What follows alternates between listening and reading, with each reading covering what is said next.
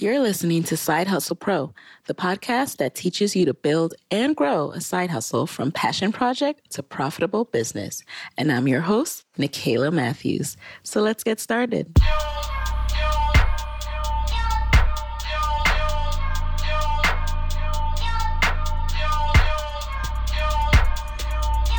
Hey guys, welcome back to the show. Today, we have a special episode with a woman whose hustle and drive I deeply respect. If you've been listening to me, if you follow me on Instagram, you already know this. Her name is Myleik Teele, and if you don't know her, you should. Myleik Teele has revolutionized the way women address their curly hair needs. As the founder of Curlbox, an exclusive monthly subscription box full of amazing products, she has garnered partnerships with Procter & Gamble, Carol's Daughter, Walmart, Target, Shea Moisture, and more. Before creating Curlbox, Myleik honed her talents for a decade in public relations, working with brands such as the Grammy Awards, American Idol, and Nike, as well as music artists like the late Prince. Now, as the creator of the premier hair sampling box, she has developed a loyal following of savvy women.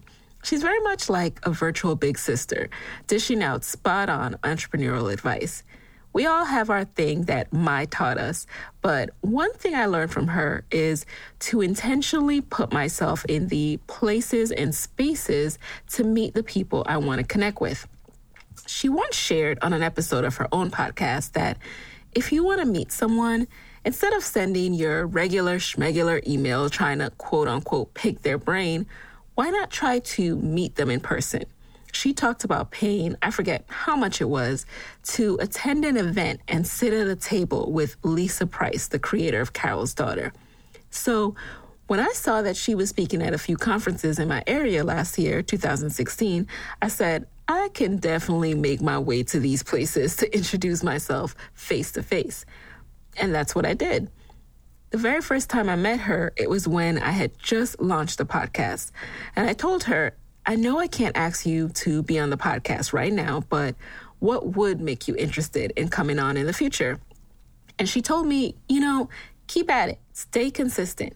It would be a disservice to you if I just hop on there now. Keep doing the work, and later on, I'd be happy to come on. And that stuck with me. So every now and again, I send her an email when a podcast episode resonates with me or an article is relevant. And the last time, the most recent time I emailed her, she actually hit me back and she remembered and said, I know I promised I would come on your podcast, so let's do it soon. So here we are, and this episode felt more like a heart to heart, an opportunity to really connect with the mentor in my head. On today's show, Myleik shares what led her to be an entrepreneur, the most surprising part of starting Curlbox, how we as entrepreneurs can push past the need for approval, her thoughts on taking that leap even when you're not ready, plus, get ready to hear a special listener edition of Lightning Round where she answers questions from listeners in the Side Hustle Pro community. But first, I want to let you know that this podcast is brought to you by FreshBooks. FreshBooks recently unveiled an all new version of their cloud accounting software. It's been redesigned for exactly the way we work as side hustlers and entrepreneurs. It has the easiest system to track your clients, expenses, and projects. It also has advanced reporting features, including profit and loss reports, sales tax summaries, and even time tracking. I've been using FreshBooks for over five years and especially loving these features now as an entrepreneur. It's user friendly and it makes it super simple and straightforward to stay organized and get paid in a timely fashion. My favorite features, as you know, are creating and sending professional looking invoices, setting up online payments with just a couple of clicks, and being able to see when my client has seen my invoice. So if you want to create and send branded invoices in no time like me, FreshBooks has a special offer for my Side Hustle Pro listeners. You can get a free, unrestricted 30-day trial of FreshBooks. Just head over to freshbooks.com slash Side Hustle Pro and enter Side Hustle Pro in the How Did You Hear About Us section. Now, let's get into it. So welcome to the show, Myleik. Thanks so much for being here. Of course. Thank you for having me. Of course. Now, you are someone who I have followed as a career and businesswoman for some time now. As a matter of fact, I took your advice about if you, you know, if you want to meet someone, go where they're going to be. So you saw me pop up a couple of times yeah. in person, not stalking you, I promise. That's but yeah, let's talk about your journey. So many of us know you as the founder and creator of Curlbox, but walk us back, especially for those who don't know as much about your story. How did your life experience influence your entrepreneurial journey? Um, you know, I think from the time I was like a very young girl, my mom said that I used to like look at people and look at their things and say, Mom, what do they do? You know, I have always been fascinated with the sort of like jobs and careers of people since I was young. My um my mom's aunt and uncle uh, babysat me up until I went to school and they were retired. And I just could not understand, like, how do they have money and they don't work? You know, like I understood. I see my parents going to work, that means money. And so they were explaining retirement to me and so on. But I think that um, I started I, I started off really wanting to work at just very cool companies and a lot of super cool companies tend to be entrepreneurial you know someone started this. Someone started every company for the most part, you know. Um, and I think that I was almost sort of led to entrepreneurship when I moved from at, from Los Angeles to Atlanta at the height of the recession, and I couldn't find a job. Um, and so that's when you find out sort of like what you're really made of. I think a lot of people don't even realize like they think they're not entrepreneurial until you have to be. And then you find out like, holy crap, I could have been doing a ton of things. And so couldn't find a job for like a year. And that is when I just decided, you know what, I am, I got to make money however I make it, whether I dog walk, babysit, assist someone. And once I started understanding the idea of limitless income. You know, we get to a job and it's like, okay, we do this job, this is what we get paid. But by sort of becoming a a company of one who can do many things, you know, I could work if I needed to do something for a couple of hours from 6 a.m. to 9 a.m., I could do it. You know, so it's I learned in that moment that like I can make however much I want to make, you know, and that was eight years ago. Wow. So yeah, it was kind of a epiphany for me too in this journey. I feel you. And like, I was unemployed when I left. I graduated uh, with my MBA in 2015 and, you know, no one would hire me. And I was just, I started to freelance and lo and behold, I ended up getting a job and I'm working now. But that little taste just showed me the, and meeting more people showed me that, hey, there's, this can actually be done. Right. Right. It can be. And so um, it was when I was at the Signature CEO conference that I realized you actually had a whole business before founding Curlbox. So you started your own PR firm. Tell us a little bit about that.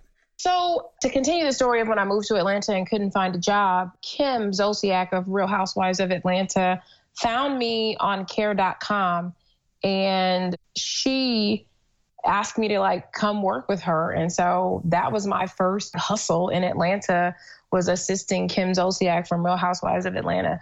And as I was working with Kim, I was on the second season of the show. When I left LA, I did not tell people what I was doing or where I was going. So there were a lot of people within my field who were like, Where did she go? And then they were like, She's on real, she's in Atlanta. She's on Real Housewives of Atlanta. And at the time, it was like the top rated cable television show. Like everybody watched it. So people saw me on there and then people started contacting me and saying, Hey, I got this project. Can you do this? You know, so I started getting so many referrals for work that I was like, I should just start a small company to sort of contain this. And that's really what I did is that I started a small company to contain it. I hired a girl on Craigslist as like a virtual assistant who still works with me to this day hired a girl on Craigslist, met her at the Starbucks. We've been working together uh, ever since. And that's when I started taking on clients. And through that sort of client work was how I started doing some beauty work. And that's how I started going to like meetups. I didn't even know that these meetups existed, these black hair meetups. And I was working on some apps. And so because I was working on the apps, I was like reading the tech trades. And that's when I started hearing about the resurgence of sampling before it ever really like came to the surface. So I was like, oh my God, sampling would be so hot for black women, you know? And so that is when I, while still having my PR agency, started working on Curlbox with the young lady who worked with me from Craigslist helping me to sort of transition so that the clients that we had weren't like upset. So day and night, you know, we were working on those things. And I would say about two or three months into Curlbox, I just closed my other business because I just didn't have the time to mm. do them both. Now, a lot of us, you know, you, we come up with these ideas all the time. Like I have a, I have this one idea. Mm. Like I'm just like, I know this could be big, but Mm-hmm. I also know how much work it will take to get it there, right? Like at least three oh, years yeah. of work before I see one dime. So how did you push past that to say, okay, this needs to be started? Well, I felt the same way. I quit Curlbox like three times before I actually started it. You know, it was like I had told my neighbor across the street about it, Felicia, and Houston, I, I was over there by myself and this is the south and in the south people mm-hmm. take care of you so I had broken up with a guy and I was living in this new neighborhood by myself. And I think like maybe eight or nine months into living there is when I came up with the idea. Told my neighbor across the street, we used to have like margaritas on Sunday. And I'm like, you know, Felicia, I've got this idea. And telling her almost made her like my accountability partner because she kept asking me, you know, when are you doing it? When are you doing it? And I was like, you know, so I kept putting it off and kept putting it off. And the reason why I was putting it off was because I was like, this is going to be hard and a lot because number one, I have no context in the beauty industry. Like I had zero. Number two, I had no experience with like packing and shipping. I didn't even know like how much, you know, like where do you drop stuff off? You know, I had taken a couple things to the post office at, at that point, you know, so I was like, I had no idea how to really sort of like, I am not the most mm-hmm. tech savvy. Um, I'm not tech savvy at all. I'm great on social media, terrible everywhere else. And so I think being so overwhelmed with like, how will I do all of this? is what made me quit it so many times but it was like it was like this little baby in my stomach like kicking like let me out and so when i started it i started it almost to sort of put it to bed to say that i tried I was hopeful that it would be something, but I wasn't like, oh my God, this is, you know, I was like, if I was, I was like, this could be crazy.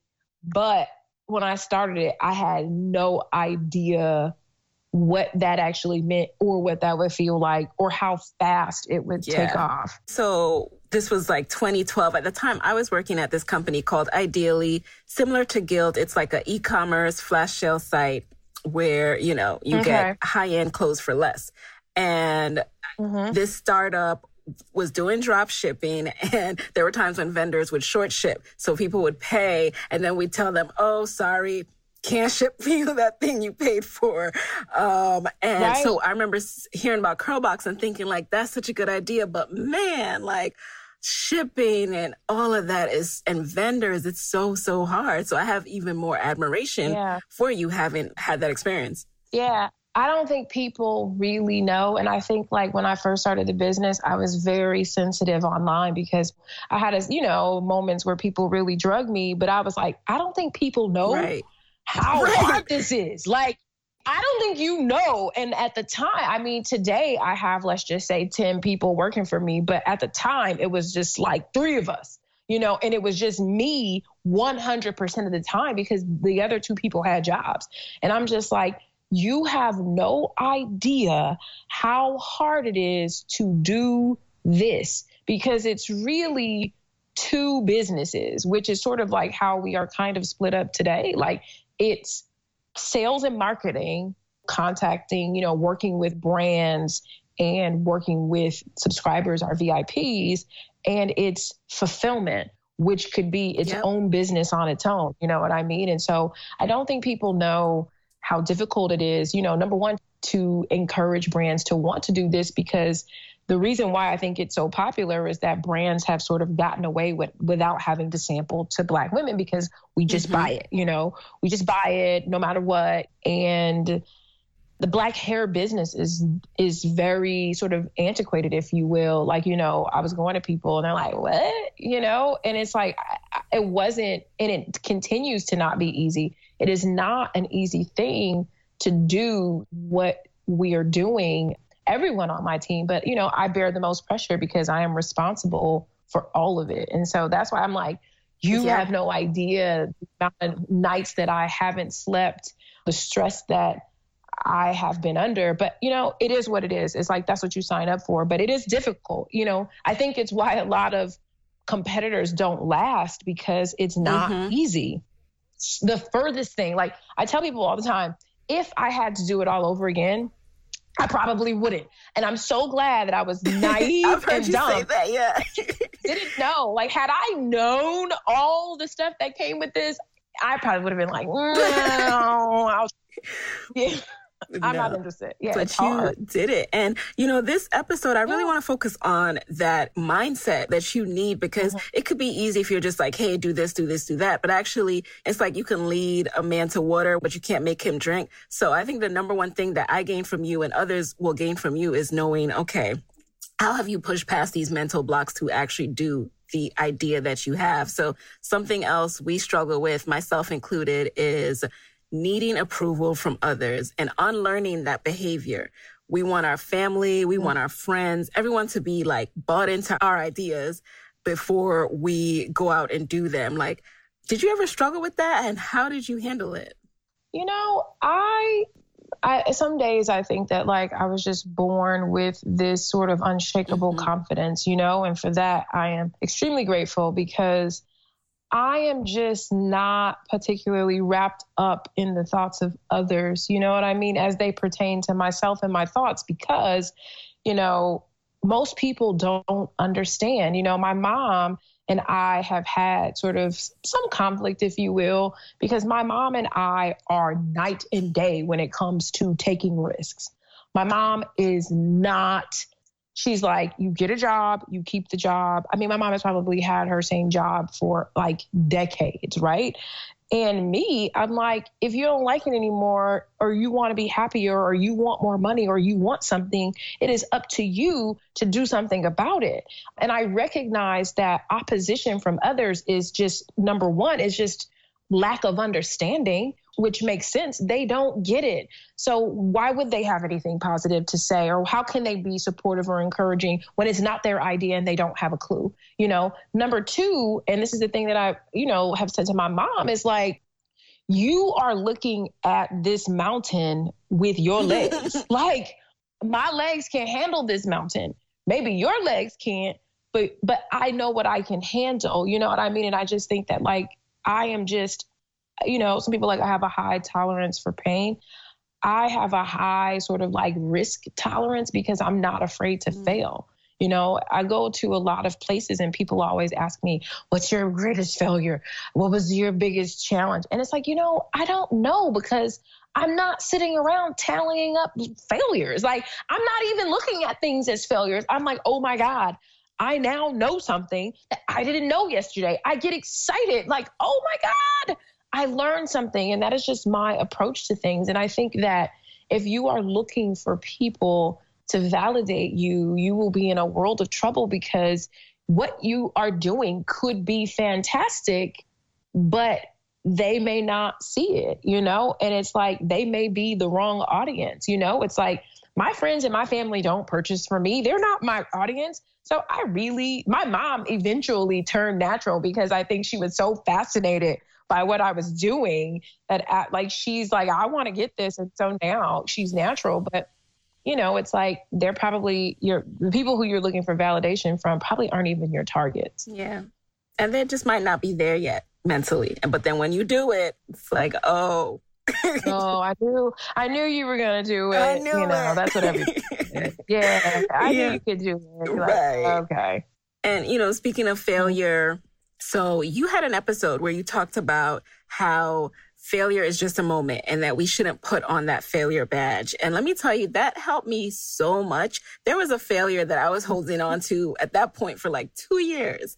And it really, oh, really? Yeah, it really set the light bulb off in my head of why I realized why I was holding on to it is because I felt like it was a badge and like a testament to my, you know, intelligence and capabilities rather than just a moment. Yeah. I mean, I totally get that. And a lot of people want you to wear that badge. You know what I mean? It's like, I have done some really dumb things. I have attempted some things and not succeeded, but that's okay. You know what I mean? It's like, who gets to go through life being perfect? You know, eh, period. And so that's just really my approach to it is like, I messed up. You know what I mean? Like sometimes people will look at me and I make a mistake and they're like, oh my God, you made a mistake. I'm like, yeah, I made a mistake, just like you are going to make a mistake it's normal. It's almost like we have to sort of like normalize mistakes because they're going to happen. Right. And speaking of that, now, what was the biggest challenge or the most surprising part of starting Curlbox and how did you overcome that? Um, I would say the biggest challenge or surprise, I think that on a positive note because I think sometimes people are expecting something negative. You know, on a positive note, I was really surprised at how much stamina and know-how and everything that I learned just came into play. Like it was almost like I had spent my 20s preparing for my championship game and all of a sudden all my moves, all the words, you know, every sort of sales approach everything that I had. You know, I think a lot of us are reading these books over the years and filling up our shelves and being like, I, am I ever going to use or need this? And it was like, it was almost like the universe was like, yes, and and I was like I was blown away at how much I had retained from the reading and the experience and how I go into these huge meetings and I would be completely mortified and I would just nail it. You know what I mean? And then I would walk away and have and and had made an impact and an impression on some of my sort of like entrepreneurial heroes who then would go and tell someone else like oh my god like I really, even though, you know, there's like the Shea Moisture drama, Rich Dennis is like, I'm a huge fan of his because I love what he has done with the brand. And, you know, for him to tell someone anything Myleik says goes, you know what I mean? It's like when, when, when people you admire, Lisa Price and all these people speak positively about you, that is how you succeed. You know, I have succeeded because they speak highly of me. And so that was the probably most surprising thing of like all of that was not in vain. You know, I think some of us feel like it is. Like I'm showing up at these conferences and events, I'm contacting people, I'm hitting the pavement, I'm reading the books, I'm not going to the parties. You know what I mean? I'm sacrificing my life. And I spent probably just a year being utterly overwhelmed at how much my hard work paid off. You know, I was very dedicated, very serious, very committed.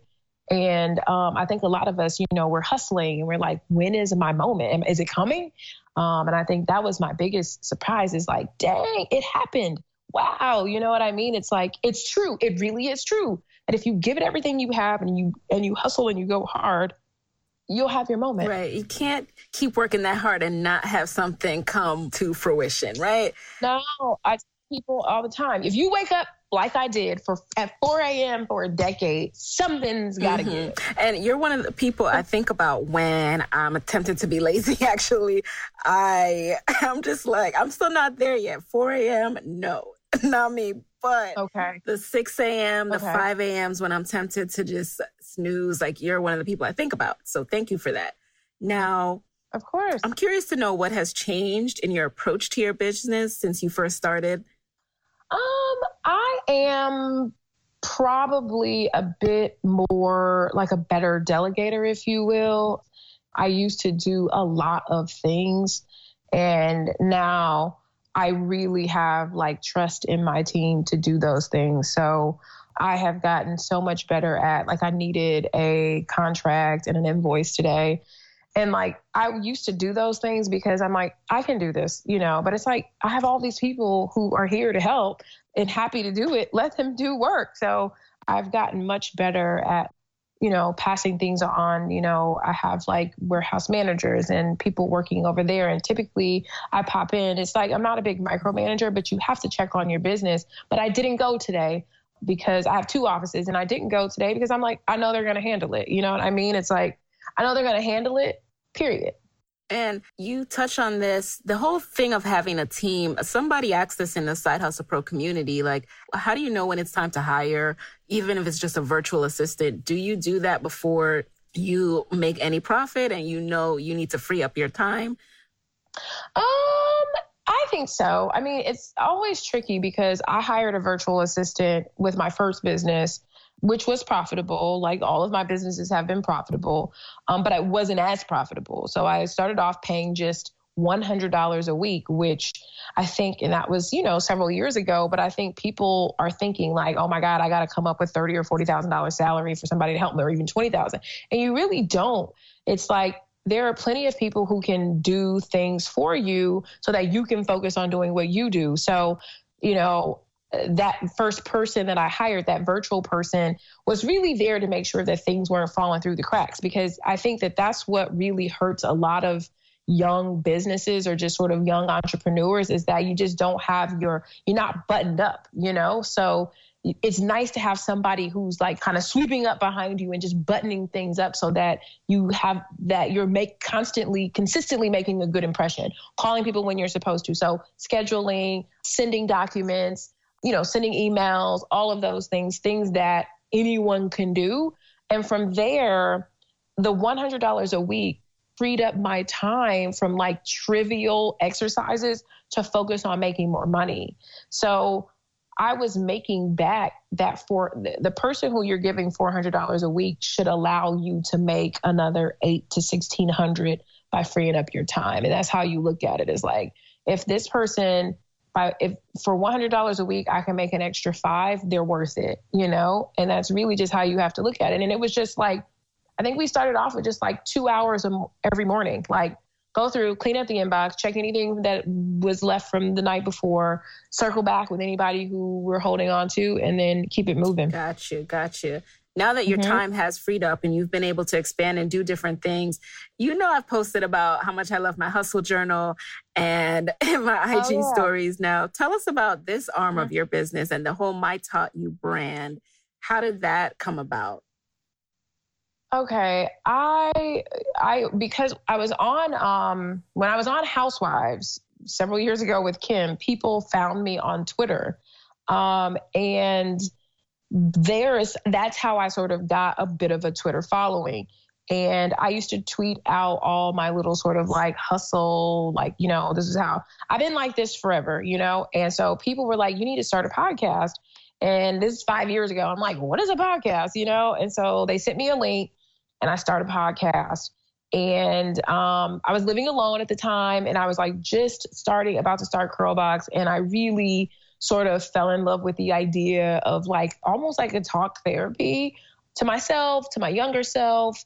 It was very therapeutic and cathartic for me to do and to really just share my experiences with others. And it started off very small, but every time I would start to like not do it, like weeks would go by, people would start tweeting me like, you know, you need to do something, you need to do another one. And it's like, so the people have held me accountable. And so I have managed to be consistent. And through the consistency, I would say maybe three years ago, um, people started finding my work address and started like sending me cards, gifts, flowers, checks, money, women, white, black, men, young adults just started to send me so much stuff. I have like a box of cards. I mean, I can't even tell. It was mind blowing um, people started like mailing me things, and I was like, oh my god.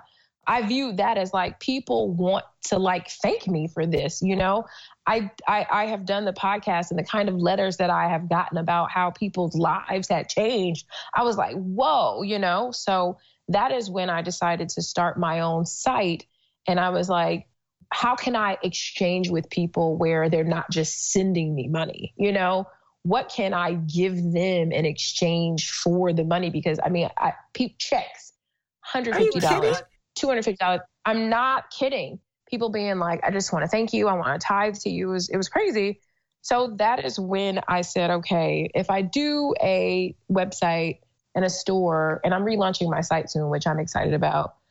If I do these things, it has to be things that I have used like want like I don't want to sell gimmicky kind of things and I was like, you know, I really want to do a journal. And so I was doing some research and then then I eventually just contacted the company of the journal that I had used throughout my entire career. And so if people really love the Hustle Journal, it is the exact same journal that I used from like I would say day one of my professional career until like recently. Now, because I travel so much, it's difficult. I still love it. I love the paper quality. I love that you can write, it doesn't bleed. I love that you mess up, you can rip it out.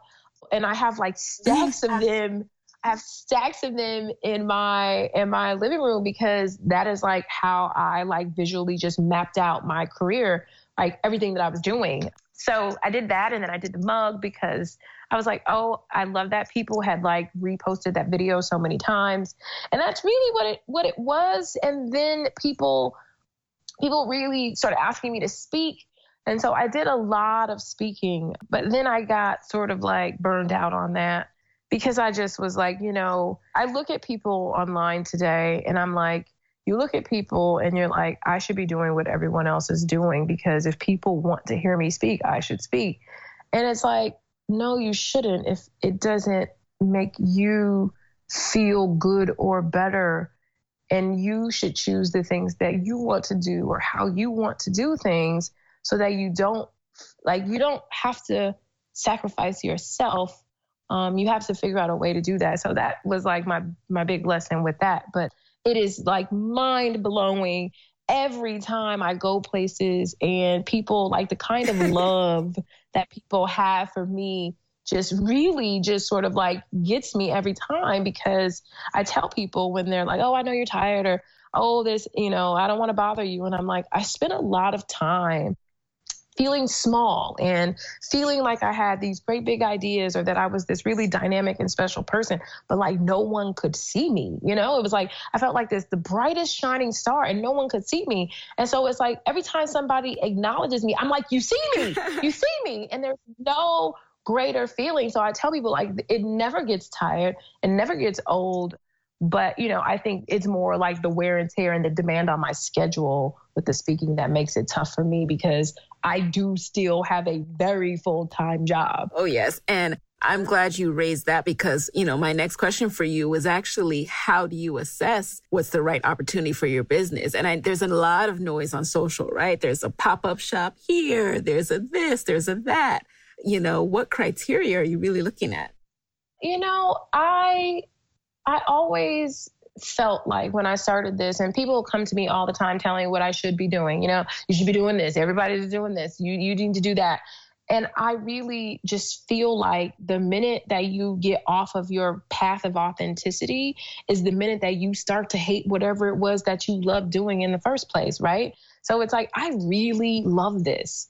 And at the point that I turn it into something that I don't love because I'm chasing every idea and I'm on the heels of everybody, then there's a problem, you know? And so just going, I'm always going to do what feels good. I have to be into it. And I think that, I think it's why a lot of people enjoy my content because I wait until I'm into it. Even with you in this interview, I'm like, you need to do some more interviews. You just hang around for a while because I'm not going to be connected to things that aren't also authentic or gimmicky or whatever. So that's really sort of my criteria is just like I do small things because I want to help people sometimes. You know, I think it's important to do those. But I really am like, you know, that's really cool. That feels good. I'm going to do that. No, I really like how you are protector of your time. And I've definitely modeled some of my own practices now after you. Like, I'm always like, hey, oh, that's a good idea. I'm like, okay, mm-hmm. these are the hours mm-hmm. I work. And, you know, I'm taking an X amount of break from these commitments. And it's, it's so important to self care and to just help you focus. Yeah. You know, if you don't set any sort of like limits or boundaries in your life, people will just, they will be there to use you up, you know? And so I think sometimes people are shocked when I'm like, I don't do that. And they're like, what do you mean you don't do that? I'm like, this is my deal. I'm 30, I'll be 38 years old on Monday. So I'm a little bit, or probably a lot older than oh, most people think I am. I'm not 21. Thank you. It's like, I'm not 21. I'm not 29. I'm 30, I'll be 38. And my days of working around the clock for everything, you know, it's like I work a lot, but like I don't allow the demands, you know, on me after a certain time. It's like I want to come home, I want to peacefully make my dinner. It's like people they love me on Snapchat because you know why? Because I'm not allowing people to crowd that space. Like when I get home from work, that's my time, you know. And people will be like, "Oh, can you can you interview? Can you do can you do this? Can you do that?" It's like, "No, I can't." Because I dedicate 100% of my workday to people. So from the time I wake up until six o'clock, you got me. After six o'clock, you don't got me no more. You know, it's like I, I can't have life balance. I can't have a relationship. I can't have friends. I can't talk on the phone. And I used to do that. I used to let people just run me down into the ground and I didn't talk on the phone to my friends. I wasn't able to have a relationship. I wasn't able to cook healthy meals. Um, and that's just, it's like if I'm giving everything between, you know, 7 a.m. and, and 6 p.m., I deserve the rest of the day. Like, sorry. I y'all. respect it. I respect it. yeah. Yeah, it's not trying to be mean, but that's just my time. Speaking of your time, we are closing down. We're now going to shift to the lightning round. And usually I just, you know, ask similar questions, but this edition is a listener edition. So I asked the Side Hustle Pro community what questions they have for you, and mm-hmm. we're going to run through those. You ready? Okay, no All right, number one. What are your thoughts on taking the leap, quitting your job, even when you think you're not ready, like have an exit strategy and cushion fully established, but you just keep feeling that tug? you know, this is so terrible because I just feel like you have to honor that sometimes. You know, I think that like you feel the tug and what you also can't see when you're trying to prepare to just take the leap is like you'll be shocked at like how much more time you have and how much more you can get done when you're doing things for yourself. You know, it's like when I first jumped and started working, it's like I get up at five o'clock in the morning and just like I was doing like three days worth of work a day. And that's how I started to make more money. You know, it's like you can figure it out. And like I remember my dad telling me, he was like, you can always go back and get a job. Like the jobs are going to be there, but I don't think that you're ever going to feel like it's the right time. It's you're going to feel guilty. There's not a person who has taken the leap that hasn't felt guilty. So if you feel it, just know that you're in the company okay. of all of us that have been like, "Oh my god, I cannot believe that I am going to do this." But then once you do it, it is like the best it's like the grass is greener thing. It's like the grass really is greener. However, you've got to water, cut, you, you gotta split the sun. Like you're gonna have to work to make it stay greener. But it is greener on the other side. And even like when I first became an entrepreneur and I took the leap, I didn't make a lot of money. I made maybe like half of my salary before I started working for myself, but I was never happier. So maybe I didn't get that $12 bottle of wine. I had the two buck chuck but I was happy. Ooh, I was happy. It's like you don't care as much. You know, it's like I had a little hoopty car, but I didn't have to get in traffic with it every day. You know what I mean? It was like you may not pop off and like have it all popping right away, but you will be happier even if you are making less money. I'm telling you that right now. I needed to hear that personally. yeah, you're gonna be like, girl, I can't go to lunch with you, but come over because I made exactly. spaghetti and it's it's still good, you know. But and, and it it just it's freeing, you know. And then you start to figure out ways to make more money and you have time, but it may be difficult at first. But I think we're so afraid of like, oh my God, I couldn't I couldn't live off thirty thousand dollars. Yes, you can. You can when you're living at home because you're no longer getting gas, you're not commuting, you're no longer buying work clothes, you're no longer going to lunch for 10, 12, 15 dollars every day. Like you can do it. All right. Number two, how do you stay consistent when it comes to your business? Do you have any tips on your discipline and your productivity? Oh gosh, yeah. You know, so something that I do is I force myself to uncomfortable places, right? Because you need a little bit of pressure, like you need something on your back to get you up every day.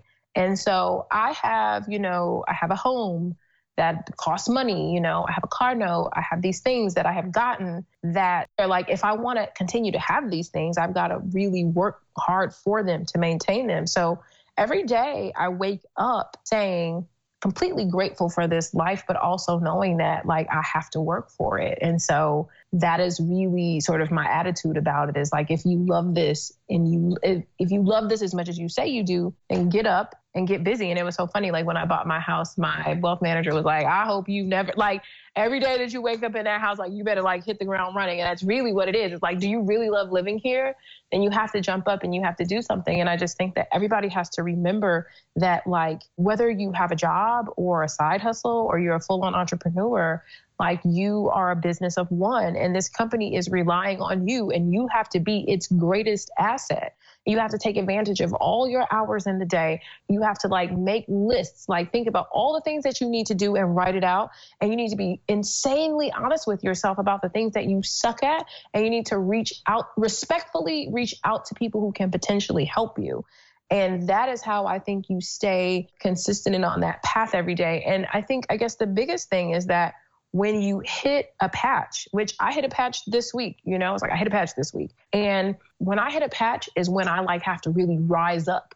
I do not fall down. Something bad happened and you kind of want to fall apart like, oh my God, uh, I cannot believe this is happening. And it's like, do I call and argue with the people? Like you you signed a contract, you committed to this. What do you mean? Or do I dust myself off and say, you know, I understand. I'm not gonna make a big fuss out of this. I'm not gonna try to like mediate this to you, blah, blah, blah. I'm going to move on and fix my problems. And so you just keep it pushing. And I think that that's what you have to do is like, okay, so for the last, I don't know how many, three, four days, Thursday, I, you know, hit a wall, I guess maybe on Monday. And it's like, I just been humping every day. And next week, I know that the problem will be gone because I have put tons of hours into the issue. So that's what I think is that you have to just understand that hurdles are going to come jump over them. It's gonna get tough. It's gonna look empty. It's gonna look. It's gonna look barren. Like you're gonna look at the bottom. You're gonna open the bag and it's gonna appear empty, but it is not. It's just a deep bag, and you got to just keep reaching until you get there. All right. Now here's a fun one. Someone asked, What are some of your dinner party favorites? Everyone loves a good dish to wow friends. Okay, dinner party favorites. Um, I have a sufficient amount of dinner parties, and I would say that people typically, I make these like, what is it, truffle feta carrots, and you can Google them, they're skinny taste. But these truffle feta carrots really blow people's minds because people mostly think like carrots are kind of blah, but these are like the best carrots you'll ever have. So that's like my main go to. And I do a lot of like grilling because so easy to like, everybody's always happy with grilled food, you know? It's like put it on the green egg and call it a day. So that, and I'd probably say I love a decent cheese plate. I think for as, as consistent and timely as I am in my professional life, I'm usually always late with the dinner at a dinner party. So I always have like some nice pre snacks to buy myself sometimes. Good to know. So, what is your ultimate career goal?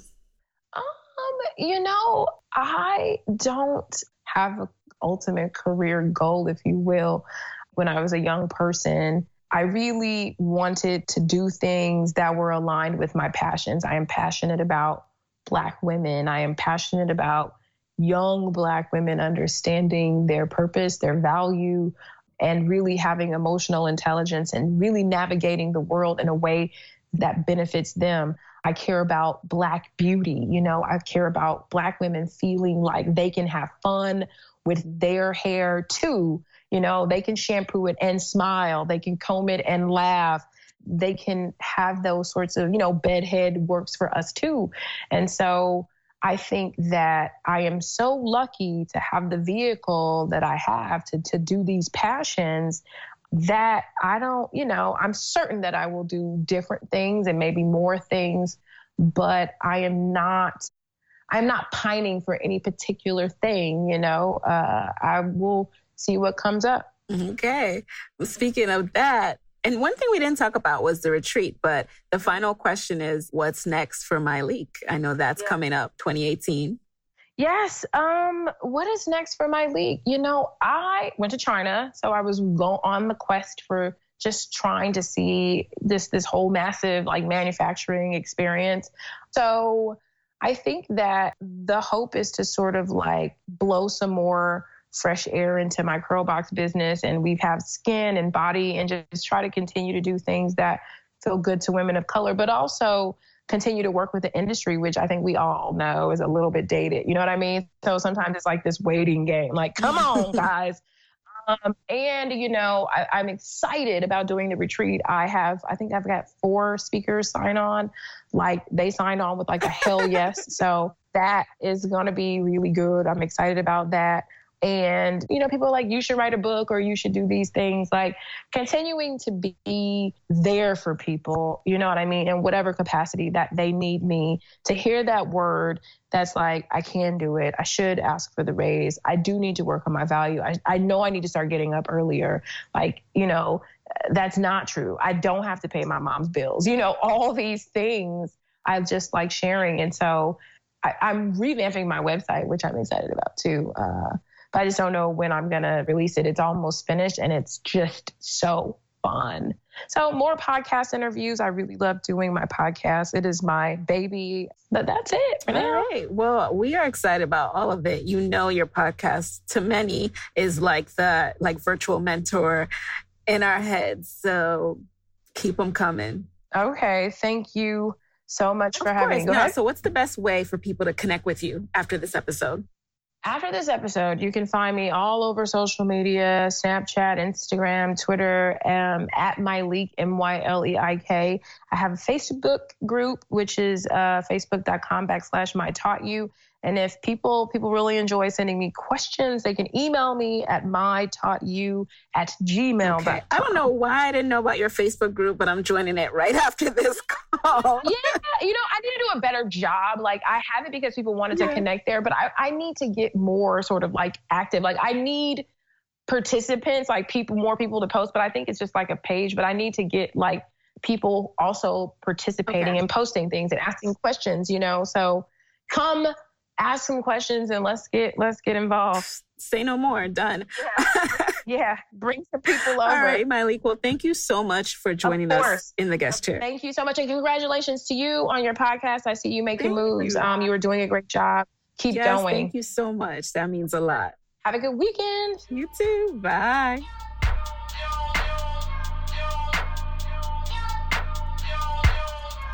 Hey guys, thanks for listening to Side Hustle Pro.